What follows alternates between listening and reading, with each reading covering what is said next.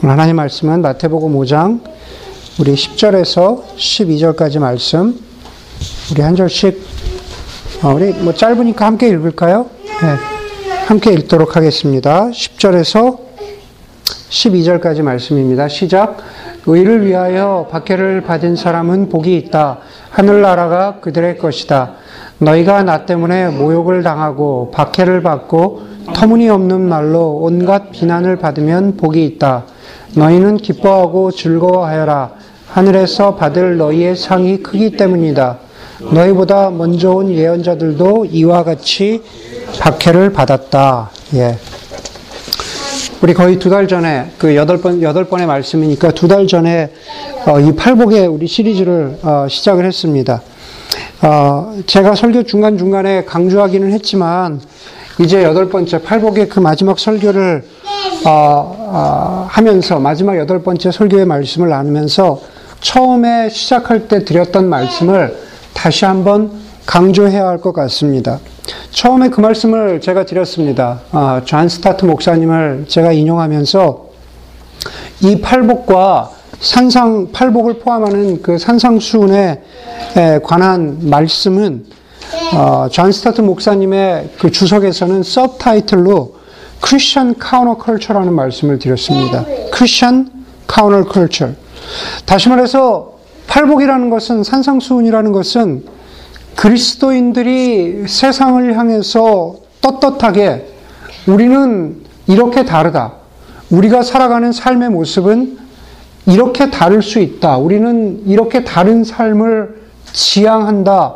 라는 것을 보여주는 것이 팔복을 포함한 산상수훈의 말씀이다. 라는 의미에서 크리스천 카운터컬처를 보여주는 가장 분명한 마일스톤 같은 그런 말씀이라고 말씀드렸습니다. 그러면서 제가 또 함께 인용하기를 마틴 루터는 예수님께서는 산상수훈을 통해서 어떻게 그리스도인이 되는지를 가르쳐 주는 것이 아니라 오히려 팔복의 말씀은 이미 구원을 받은 사람들, 이미 죄사함을 받은 사람들, 마태복음 십삼 장에 나와 있는 하나님 나라의 비유를 들자면은 자신의 소유를 모두 팔아서 이미 보화를 발견한 사람들, 진주, 좋은 진주를 샀던 진주 장사와 같은 사람들, 아니면 하나님, 하나님 나라의 혼인잔치에 이미 초대를 받은 사람들, 고린도전서 말씀에 의하면 예수 그리스도 안에서 새로운 피조물로 창조된 사람들, 그 사람들을 향한 하나님의 통치 가운데 있는 그 하나님의 백성들을 향해서 주시는 말씀이라는 그런 것을 드렸습니다. 그리고 그 안에서 제가 지난 아, 아, 일곱 번의 메시지를 통해서 아, 제가 그런 말씀을 드렸습니다. 울어야 산다. 혹은 세상의 길, 그리스도의 길, 하나님의 정의, 이웃 또 다른 우리, 자기 개발대, 자기 부인, 그리고 지난주에 Interest Reconciler 그 주제들을 가지고 말씀을 나누었습니다. 그리고 오늘 마지막 여덟 번째 복, 팔복의 여덟 번째 복에서 보니까는 의를 위해서 박해를 받는 사람은 복이 있는데 하늘나라가, 하나님 나라가 그들의 것입니다. 그들의 것이다. 그렇게 말하고 있습니다. 삼 절에 참 보면은 재밌죠? 마음이 가난한 사람은, 팔복의 첫 번째 메시지를 마음이 가난한 사람은 복이 있는데 그 사람들에게 하나님 나라는 그들의 것이다 라는 복으로 시작하고 있습니다. 그렇죠? 마음이 가난한 사람에게 복이 있는데 그 사람들에게 부어, 부어지는 복은 하나님 나라가 그들의 것이라는 겁니다. 그런데 여덟 번째, 여덟 번째에, 여덟 번째, 의를 위해서 박해를 받는 사람은 복이 있는데 하나님 나라가, 아, 복, 하나님 나라가 그들의 것이다 라고 그렇게 말을 하고 있습니다. 첫 번째, 마음이 가난한 사람, 울어야 산다라는 그런 그 메시지를 전하면서 마음이 가난하다라는 것은 결국 하나님의 주권을 인정한 사람에게 복이 있다라는 뜻이었습니다. 하나님의 주권을 인정한 사람, 다시 말해서 그 사람에게 하나님 나라가 그런 사람들의 것이라는 것은 당연한 것이죠. 그런데 오늘 마지막에서 의를 위해서 박해를 받는 것으로 끝이 나고 있습니다. 여러분, 의를 위해서, 하나님 나라의 의를 위해서 박해를 받는다라고 하는 것은 결국 두 번째 복에서부터 일곱 번째 복을 의미하는 겁니다. 다시 말해서 사 절에서부터 구 절까지를 다 포함하고 있는 겁니다. 의를 위해서 박해를 받는다는 것은 다른 뜻이 아니라 슬퍼하는 사람, 온유한 사람, 의에 줄이고 목마른 사람, 자비한 사람, 마음이 깨끗한 사람, 그리고 평화를 이루는 사람, 그것을 위해서 살아가는 사람들의 모습을 의를 위해서 박해를 받는 사람이라고 주님은 말씀하고 있습니다. 메시지 성경에서는 의를 위해서 박해를 받는 사람을 유진필호선 목사님은 이렇게 번역하고 있어요. 하나님께 헌신했기 때문에 박해를 받는 너희는 복이 있다. 하나님께 헌신했다라는 것을 의를 위해서 박해를 받는 것이라고 이야기하는 겁니다. 하나님께 헌신한 것이 다른 것이 아니라 바로 이 팔복의 모습대로 살아간다면 그게 하나님께 헌신한 모습이라고 그렇게 설명하고 있는 겁니다. 하나님에 대한 헌신이라 하나님 나라에 대한 헌신이라 같은 말이고 같은 의미입니다. 그런 의미에서 지금 세상에서 하나님께 헌신하는 것, 하나님 나라에 헌신하는 삶을 살고자 하는 것 자체가 존 스타트 목사님의 표현대로 하자면은 크리스천 카운터 컬처의 삶을 살아가는 것이라고 감히 말씀드릴 수 있다라는 겁니다. 십일 절에도 보면은 이렇게 말하고 있죠. 십일 절에 너희가 나 때문에 모욕을 당하고 박해를 받고 터무니없는 말로 온갖 비난을 받으면 복이 있다. 자, 예수님 때문에 예수님으로 말미암아 아, 욕을 먹고 박해를 받고 어려움을 당할 때 예, 그것 때문에 어, 박해를 받는데 십이 절에 보니까는 그럴 때 너희는 기뻐하고 즐거워하라. 기뻐하고 즐거워하여라. 그렇게 말하고 있습니다. 그런데 여기 한 가지 현실적인 어려움이 있는 것 같습니다. 어떻게 하면은 기뻐하고 즐거워할 수 있을까? 세상과 거스르는 삶을 살아가는데, 카운터컬처의 삶을 살아가는데, 그 가운데서 어떻게 하면은 기뻐하고 즐거워할 수 있을까? 우리가 한번 곰곰이 생각해 보아야 하는 것은 이런 것 같아요. 고난 가운데에서, 굳이 고난이라고 이야기하지 않더라도, 그냥 이렇게 거슬러가는 삶을 살아가는 가운데에서 기뻐하고 즐거워일, 즐거워할 수 있을까? 저와 여러분들이 고민한다면 그것은 어쩌면은 이, 이, 이 고난은 이 거슬러가는 삶을 살아가면서 당하게 되는 우리가 겪게 되는 어려움이라면 어려움이랄까요? 그런 것들은 내 것이 아니었으면 좋겠다라고 하는 그런 바람이 우리의 마음속 깊숙한, 깊숙한 곳에 있지 않나라는 생각을 우리가 할 수 있다라는 겁니다. 다시 말해서 이런 고난이나 어려움을 당하게 되는데, 아, 이것은 좀 내가 당하지 않았으면 좋겠다. 내가 경험하지 않았으면 좋겠다라는 마음이 우리의 마음 가운데 있는데, 주님께서 굳이 말씀 가운데에서 심지어 그 안에서도 기뻐하고 즐거워하라고 말씀하시니까 나는 내 마음속에선 원치 않지만 그냥 기뻐하고 즐거워해보려고 노력하고 애쓰는 전제가 깔려있지 않나 라는 그런 그런 질문들을 우리 스스로에게 해볼 수 있다라는 겁니다. 물론 우리가 그런 생각을 한다고 해서 그것이 어떤 뭐 무슨 큰 죄를 짓는다거나 잘못된 것은 아니지만, 그러나 우리가 그런 생각을 하게 된다면 어쩌면 저나, 저나 여러분들 마음 가운데 정말 우리가 세상을 거슬려서 살려고 하는 그러한 준비가 되어 있나 라는 그러한 질문을 스스로에게 한번 던져보아야 한다는 겁니다. 과연 팔복의 가치를 살아내려고 하는 헌신이 우리 가운데 있는 것일까? 헬무트 틸리케가 말한 것처럼 누구든 예수 그리스도와 교제를 시작하는 사람은 가치관의 변화를 경험해야 한다라고 했거든요. 우리가 예수 그리스도를 영접하는 것은 많은 경우에 예수 그리스도와 인격적인 교제를 갖게 되는 것이라고 표현합니다. 그런데 그것은 곧 가치관의 변화를 경험하는 것을 전제로 한다라는 겁니다. 우리가 헬무트 텔리케라는 신학자를 굳이 언급하지 않아도 우리가 살아가는 일상에서 알 수 있잖아요.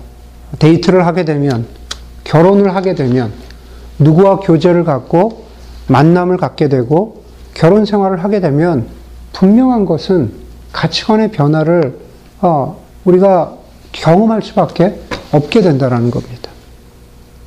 팔복의 경우도 마찬가지죠.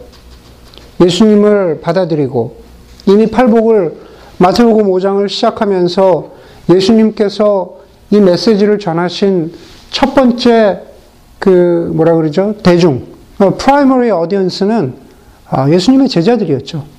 예수님을 만난 사람들, 인격적으로 만난 사람들인데 그 사람들에게 그리고 지금 우리에게도 똑같이 그런 가치관의 변화를 우리에게 요구하신다라는 겁니다. 그런 의미에서 우리가 주님을 따라가는 삶을 살고자 할 때 아, 조금의 고난, 어려움, 불편함, 부끄러움, 원치 않는 어떤 주저함 그런 것들이 있게 될 것인데 그것을 갖다가 어쩌면은 아, 제가 좀 전에 말씀드린 것처럼 결혼 생활을 하게 되면은 나를 바꿔야 하는 것처럼 우리가 어쩌면 자연스럽게 인정하고 받아들여야 되는 것이 아닌가라는 생각을 하게 됩니다. 오늘 설교의 제목이 먹고 기도하고 사랑하라입니다. 아시죠? 몇 년 전에 베스트셀러였습니다. Eat, Pray and Love. 그렇죠? 아, 제가 좋아하는 제가 참 좋아하는 예, 줄리아 로버츠가 줄리아 로버츠가 주연으로 나와서 영화로 만들어지기로 했는데 어, 책을 잠깐 읽어봤는데 뭐 이렇게 어, 제가 원했던 그런 혹은 오늘 설교와 관련된 그런 내용은 전혀 아니에요. 전혀 아닌데 영화로도 사실 좀 별로였어요. 예, 영화로도 좀 별로였습니다. 음. 이 영화 제목에서 아니면 아니 아니 아니면은 이 책 제목에서 오늘 설교를 위한 소위 영감을 얻었습니다. 아, 우리가 세상을 살아가면서 하나님 나라의 가치를 추구하고 아, 팔복의 삶을 살아가고자 할 때 당연한 어려움이 있죠. 예. 그것을 이기는 길은 우리의 힘이 커지고 우리의 힘이 세지고 우리가 그 고난을 극복할 어떤 능력이 더 커져서 그것을 이길 수 있는 게 아니라는 겁니다. 우리는 많은 경우에 세상이 우리에게 주는 유혹이나 고난을 이겨낼 힘이 사실 많이 없죠. 그게 우리의 현실입니다. 그럴수록 우리가 오늘 함께 드리는 기도에서도 기도했지만 우리 모든 그리스도인들은 주님께서 우리에게 보여주시고 가르쳐주시고 그렇게 살라고 하신 본질로 돌아가야 합니다. 그리고 그 본질이 다름 아닌 먹고 기도하고 사랑하는 것입니다. 첫 번째로 우리가 먹어야 되는 것은 과연 무엇일까? 다름 아닌 하나님의 말씀을 우리가 먹어야 한다라는 사실입니다. 우리가 잘 아는 대로 하나님의 말씀은 주님께서 끊임없이 강조하셨듯이 생명의 떡이라고 하셨습니다. 아니 우리 한국 사람들에게는 생명의 떡이 아니라 생명의 밥이죠. 생명의 밥. 이번 주에 동생이 돌아간 후에 오랜만에 밥을 했습니다. 아내가 하지 않고 제가 했습니다. 제가 밥을, 제가 쌀을 씻어서 제가 안 쳤습니다. 아주 그냥 곱고 하얗게 된 쌀밥과 된장찌개를 앞에 딱 놓고 식탁 앞에 앉았는데 얼마나 감격스러웠는지 몰라요. 너무, 너무 감격스러웠었습니다. 그렇게 맛있을 수가 없었습니다. 음. 한국 사람이라면 누구나 자신의 기억 속에서 아, 이렇게 밥 한 그릇이 주는 감격이 있었을 거라고 생각합니다. 여러분도 있으세요? 따뜻한 밥 한 그릇에 대한 그런 추억, 기억? 에, 저희 아들이 이번 주 금요일이면 돌아오는데 먹고 싶은 게 이제 김치찌개와 엄마에게 기대하는 건 김치찌개와 쌀밥이죠. 김치는 먹지 않는데 김치찌개는 또 꼭 먹습니다. 유명한 팔의 노래, 남한산성의 작가인 김우는 밥벌이의 지겨움이라는 책에서 이런 글을 썼어요. 삶 속에서는 언제나 밥과 사랑이 원한과 치욕보다 먼저다. 우리의 인생 속에서 언제나 밥과 사랑이 원한이나 치욕보다 먼저다. 인간의 삶 속에서는 언제나 밥과 그 안에 담겨있는 사랑이 원한이나 적대감, 미움보다 고귀한 가치를 갖는다는 말입니다. 한 숟갈이라도 아이에게 더 먹이려는 엄마의 마음. 우리도 교회에서 이렇게 모임할 때 보면은 그런 엄마의 마음을 봅니다. 한 숟갈이라도 어떻게 더 먹여, 먹여볼까 하는 그런 엄마의 마음은 그 어떤 부정적인 감정, 미움이나 저주, 원함보다 앞서는 것이 바로 그 밥 한 숟갈입니다. 주님께서 이런 밥의 소중함을 아셨죠. 영적인 의미, 육신적인 의미로 마찬가지입니다. 우리가 다음 주부터는 요한복음 말씀을 시작할 텐데, 요한복음 일 장 십사 절에 보니까 주님이 이렇게 말씀하셨죠. 말씀이 육신이 되어 이 땅 가운데, 우리 가운데 오셨다. 말씀은 예수 그리스도 자신이시면서 육신이 되셨다는 것은 결국 예수님 스스로가 우리에게 밥이 되셨다는 의미죠. 생명의 밥이 되셨다. 요한복음 육 장에서도 예수님이 오병이어의 기적을 통해서 사람들에게 육신의 밥을 주신 이후에, 그리고 영원히 배고프지 아니하려면 너희가 생명의 밥인 나를 먹어야 한다라고 말씀하십니다. 생명의 밥을 먹어야 된다라는 것은 곧 말씀을 먹어야 한다라는 그런 뜻입니다. 우리가 크리스천 카운터컬처의 삶을 살아가는 이 세상은 여러 가지로 우리에게 밥 아닌 다른 것, 밥 아닌 다른 가치관을 우리에게 줍니다. 그런데 문제는 뭐냐 하면은 세상의 가치관이 밥 아닌 그 다른 것이 너무 맛있다는 겁니다. 마치 세상의 가치관은 패스트푸드 같기도 하고, 뭔가 무엇인가 아, 우리의 입맛을 당기게 하는 그런 에피타이시 있다라는 겁니다. 그런데 저도 알고 여러분들도 아는 것은 우리가 그것만 먹다가는 죽는다는 겁니다. 심지어 저희 아내는 흰쌀밥도 못 먹게 합니다.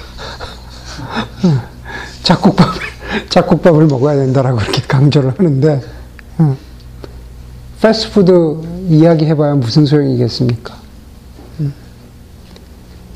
그것만 먹다간 죽게 된다라는 것은 그것을 모르는 것, 그런 세상이 주는 가치관만을 먹, 먹으면 죽게 된다라는 것을 모른다는 것은 영적으로나 육신적으로나 어리고 미숙하다라는 것을 뜻하는 것입니다. 그런데 우리는 어리지도 않고 미숙하지도 않습니다. 그런데도 우리의 가치관은 세상의 가치관, 패스트푸드의 가치관, 세상의 맥도날드, 세상의 잭인더박스에 끌릴 때가 더 많이 있습니다. 그런데 먹고 나서 후회하고 돈이 아까워서 죽습니다. 내가 이거 왜 먹었지? 그런 실수를 몇 번 하고 나게 되면 밥이 소중하다라는 것을 깨닫게 되죠. 생명의 밥도 마찬가지입니다. 어리석은 실수를 하지 않는, 생명의 밥 이상이 없음을 이미 아는 우리들은 그 생명 대신 예수 그리스도를 꾸준히 먹는 사람들이 되어야 합니다. 그것이 바로 우리가 이 땅에서 팔복을 살아가는 데 있어서 우리를 지탱해주는, 우리가 먹어야 하는 첫 번째 힘입니다. 또 두 번째는 주님은 우리에게 기도하라고 하십니다. 결국 기도라는 것은 우리가 주님 앞에 무엇을 간구하기보다는 우리를 향한 주님의 마음을 아는 것이죠. 성령 하나님께서 우리가 기도할 때 주님이 우리에게 주셨던 위로와 소망을 기억나게 해주시죠. 그것이 바로 성령 하나님의 역할입니다. 특별히 세상을 거슬러서 팔복의 가치관으로 살아가는 우리에게는 변함없이, 끊임없이 주님이 주시는 위로와 소망이 있어야만 합니다. 우리는 세상을 넘어갈, 극복할 힘이 없기 때문에 우리가 발버둥치고 애쓰는데, 그럴 때 주님이 생명의 밥을 통해서 힘을 주시기도 하지만은, 이 밥을 먹으면 힘이 나, 이 밥을 먹으면 네가 이겨낼 수 있어, 일어설 수 있어 라고 하는 어머니가 아들에게 주는 것과 같은 그러한 위로의 격려의 메시지처럼 우리도 기도를 통해서 성령 하나님이 우리에게 주시는 위로와 소망이 필요하다라는 겁니다. 우리가 잘 아는 대로 요한복음 십칠 장에 보면 바로 어머니가 자식을 위해서 기도하듯 주님이 자신의 자녀들을, 자신의 제자들을 향해서 기도하는 격려의 메시지가 있습니다. 주님이 이렇게 기도하십니다. 내가 그들을 위해서 기도하니 내가 기도하는 것은 내게 주신 바로 이 사람들을 위하는 것입니다. 그러면서 그 기도의 내용은 내가 그들에게 아버지의 말씀을, 생명의 밥을 주었는데 하나님을 모르는 세상은 그것 때문에 그들을 미워했습니다. 내가 세상의 방식을 따르지 않았듯이 그들도 세상의 방식을 따르지 않았기 때문입니다. 내가 그들을, 다시 말해서 주님이 저와 여러분들을 세상에서 데려가 달라고 구하는 것이 아니라 그들을 악한 자에게서 지켜달라고 구하는 것입니다. 세상이 나를 규정할 수 없듯이 세상이 그들도 규정할 수 없습니다. 세상의 기준으로 예수님이 어떤 분인지 평가하고 규정하고 어떤 바운더리에 놓을 수 없듯이 크리스천 카운터컬처의 삶을 살아가는 우리들을 세상의 가치관으로 그리거나 평가하거나 우리에게 점수를 매길 수 없다라는 그런 뜻입니다. 어찌됐든 간에 이렇게 우리를 향한 주님의 바램은 우리가 기도 없이는 기억할 수 없습니다. 주님이 나를 위해서 이렇게 기도하고 계시구나, 이러한 위로와 소망을 주고 계시구나 라고 하는 것은 기도를 통해서만 기억될 수 있다라는 겁니다.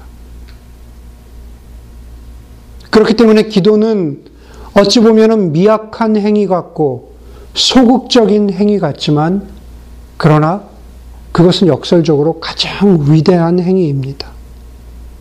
그리고 그것이 위대해지는 그 순간은 우리의 기도 가운데 우리에게 위로와 소망을 주시는 하나님을 기억할 때 그것이 위대해집니다. 기도는 우리의 인생 가운데, 그리고 이 세상 가운데 하나님이 일하고 계심을 인정하는 첫 번째 그리고 가장 중요한 행동이기 때문에 그렇습니다. 그런 의미에서 저와 여러분은 먹을 뿐만 아니라 기도하는 사람, 그리고 그 기도 가운데 하나님의 목소리를 떠올릴 수 있는, 기억할 수 있는 사람들이 되어야 합니다. 생명의 밥을 먹고 기도하고 그리고 마지막으로 사랑해야 합니다. 먹고 기도하고 사랑해야 합니다. 그것은 다름 아닌 저와 여러분, 우리 안에 사랑이죠. 바로 교회라고 하는 공동체가 보여주는 사랑입니다. 여러분, 교회가 해야 할 책임이 무엇일까요? 교회, 교회가 해야 할 사명이 무엇일까?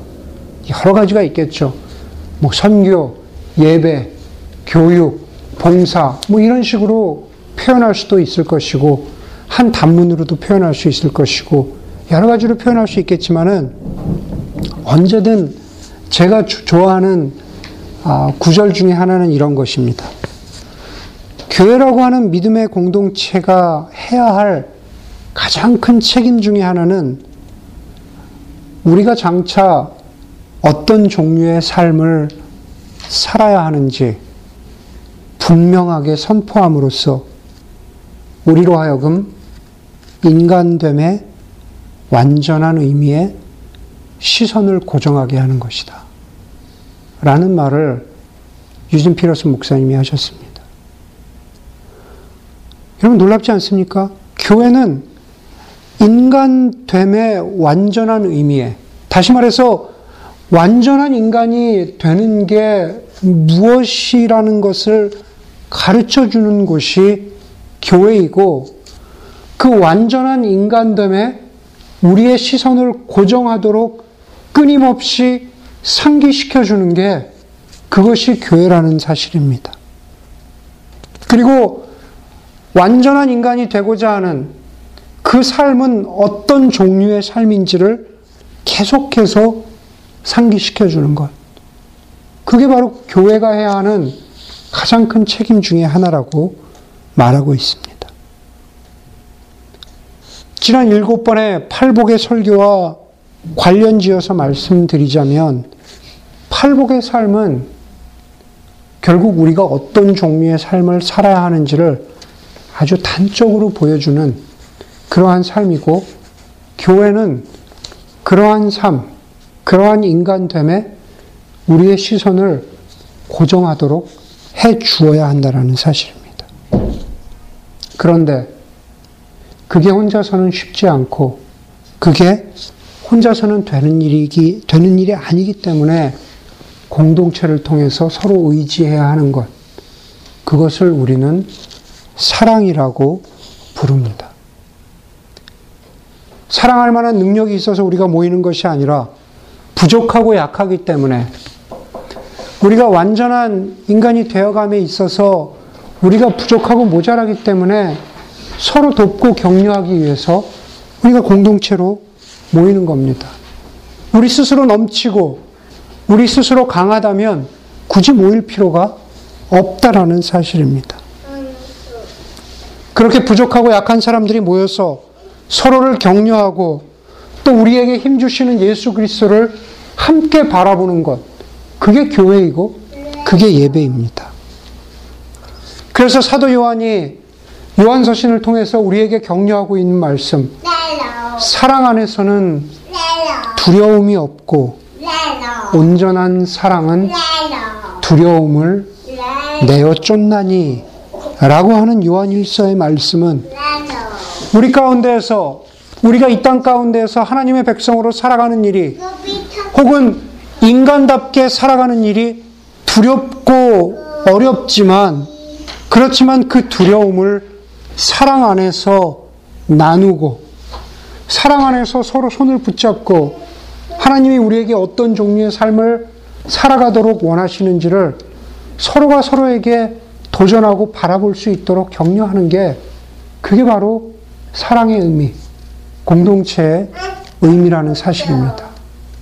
그럴 때 우리가 팔복의 삶을 살아가면서 세상과 맞닥뜨리, 맞닥뜨릴 때 갖게 되는 두려움이 사라진다라는 의미입니다. 작은 공동체, 미약한 공동체처럼 보이지만 우리 안에서 서로 하나님의 말씀을 먹고 기도하고 공동체로서 살아가는 그 모습, 그 모습이 바로 우리가 이 땅 가운데에서 팔복의 삶을 살아가는 삶의 마지막, 우리에게 주시는 도전이라 믿고 또 그렇게 살아가는 여러분들이 되기를 주의 이름으로 간절히 소원합니다. 함께 기도하겠습니다. 우리